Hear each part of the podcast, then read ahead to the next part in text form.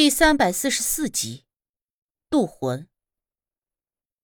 我坐起身，喝了点水，稍微调整了一下之后，就问无忌：“对了，昨晚后来发生什么事儿了？我好像没什么印象了。”无忌告诉我，后来我晕倒了。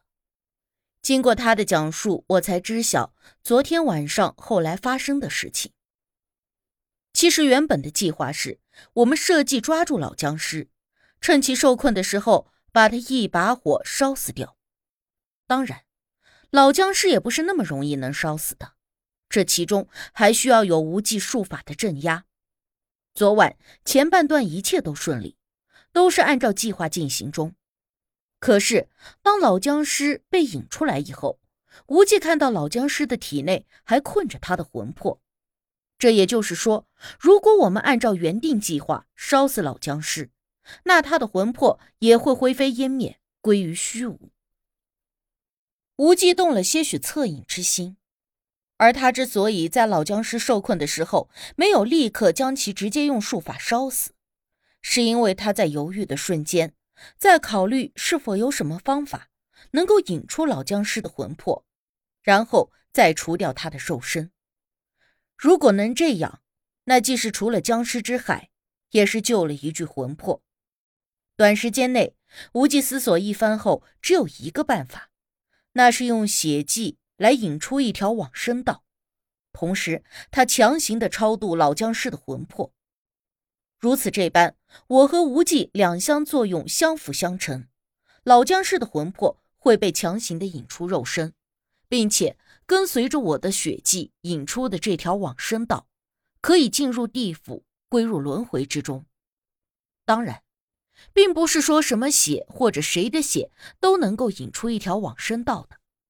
这往生道顾名思义，就是通过用新鲜的血来献祭，强行开出一条人间通往阴间的通道，引那些不肯或者不能入地府轮回的魂魄进入地府。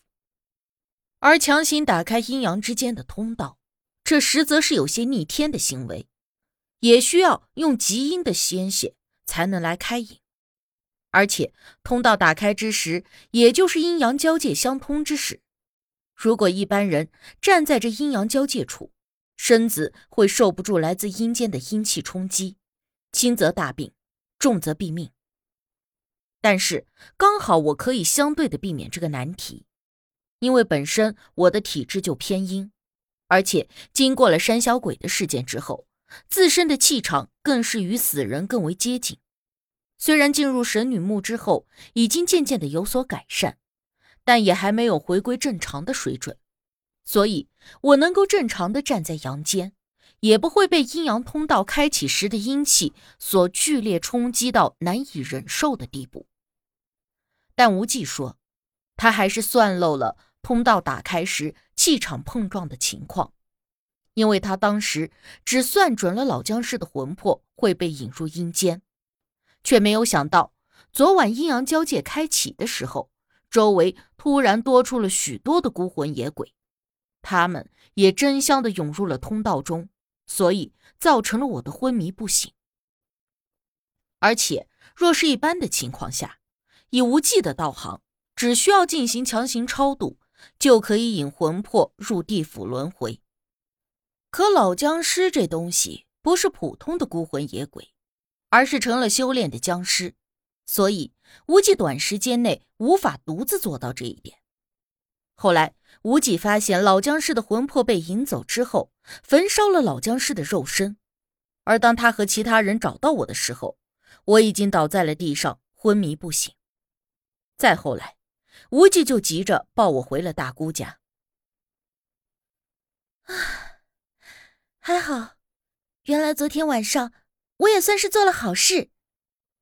我听了事情的经过之后，略有惊喜的说：“大姑看我这样子，直叹气摇头，转而跟着无忌说：‘你看看，我就说这孩子呀，没心没肺的，都不知道自己昨儿晚上。’”差点都跟着进了鬼门关呢。一说起这件事儿，无忌握着我的手又紧了紧，依旧是一脸的担忧。好像我随时都会消失在他面前似的。好啦，我不过就是晕倒了而已，哪里就有大姑说的那么严重啊？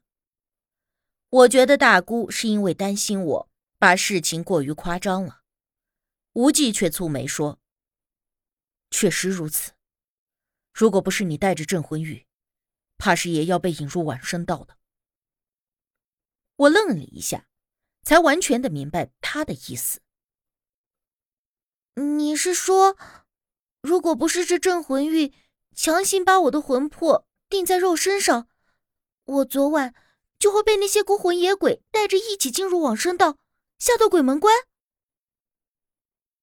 听我这么一问，无忌和大姑都点了点头，而大姑感叹道：“或许这一切都是命数，因为你之前出了事，所以得了这镇魂玉。”而也正因为这镇魂玉，你才引了那么多的魂魄入地府后，还能平安无事。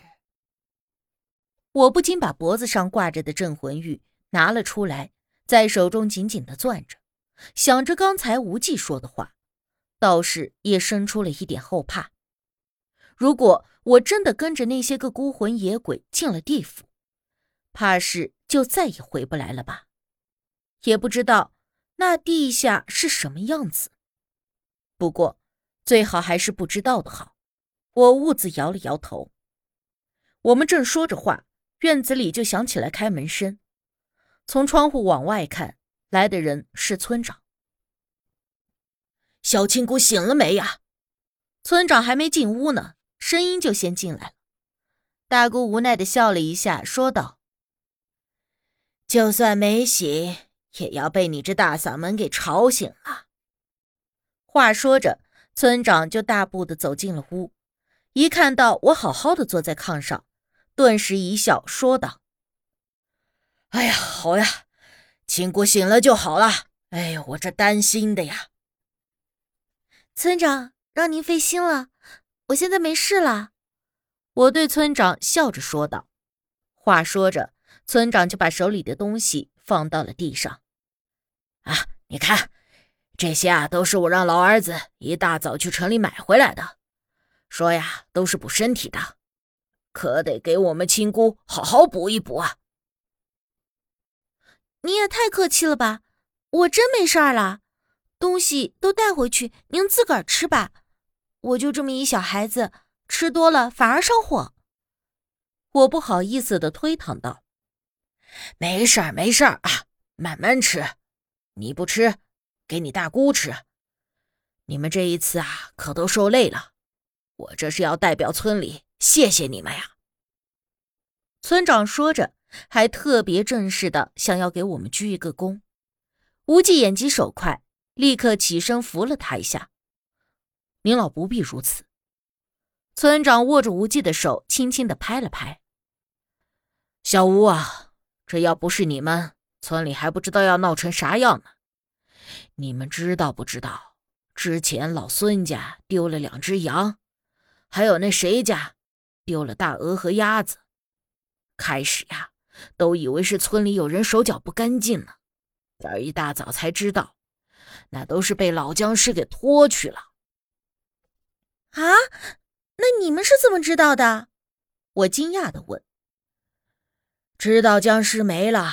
有人呐，就上山去猎狍子，就在昨晚，发现僵尸的那个山头，又看到了一个小山洞，山洞外边啊都是泥塘子，都是人的脚印儿，里头呢都是骨头架子，还有一个啃了半拉的野猪崽子，还有昨天晚上看到的那个老僵尸穿的衣服的碎布。村长一样样细数着说。那看样子，还真是那僵尸抓的动物去吃了。大姑也有些惊讶的说：“村长一拍大腿，这可不是嘛？这都多少日子了？你说这丢了几个鸡鸭的还成？这一旦要是逮着个人，把人给拖走了，那可就糟了。你说那玩意儿连野猪崽子都敢拖，那生了崽子的母野猪。”老虎、狮子都拿不下它呀！竟然还让那僵尸把崽子给拖走了，这得多吓人！村长话说着，还点了一根老旱烟。哎呀，所以我现在这想想呢，都是后怕。幸亏是发现处理的早，幸亏没出人命。好在如今事儿都已经圆满的解决了，除了我受了点轻伤，其他人都好好的，这也是不幸中的万幸了。这时，我突然想起一件事儿来，于是就问村长：“村长，您知不知道咱们这村里谁家七八岁的孩子早伤了的呀？”七八岁的孩子，没有啊。村长想了想，以后又摇头说：“无忌知道我在说什么，他对村长说：‘或许不是这几年的。’村长闻言又歪着脑袋琢磨了一下。早些年的话，我想想啊，呃，想了能有半分钟，村长突然一拍大腿说：‘嘿，有啊！’”是个小姑娘，不过不是咱村的。那都多少年了？算起来也得有七八年了吧？就埋在咱们这儿的西山头呢。哎，你们突然问她干啥呢？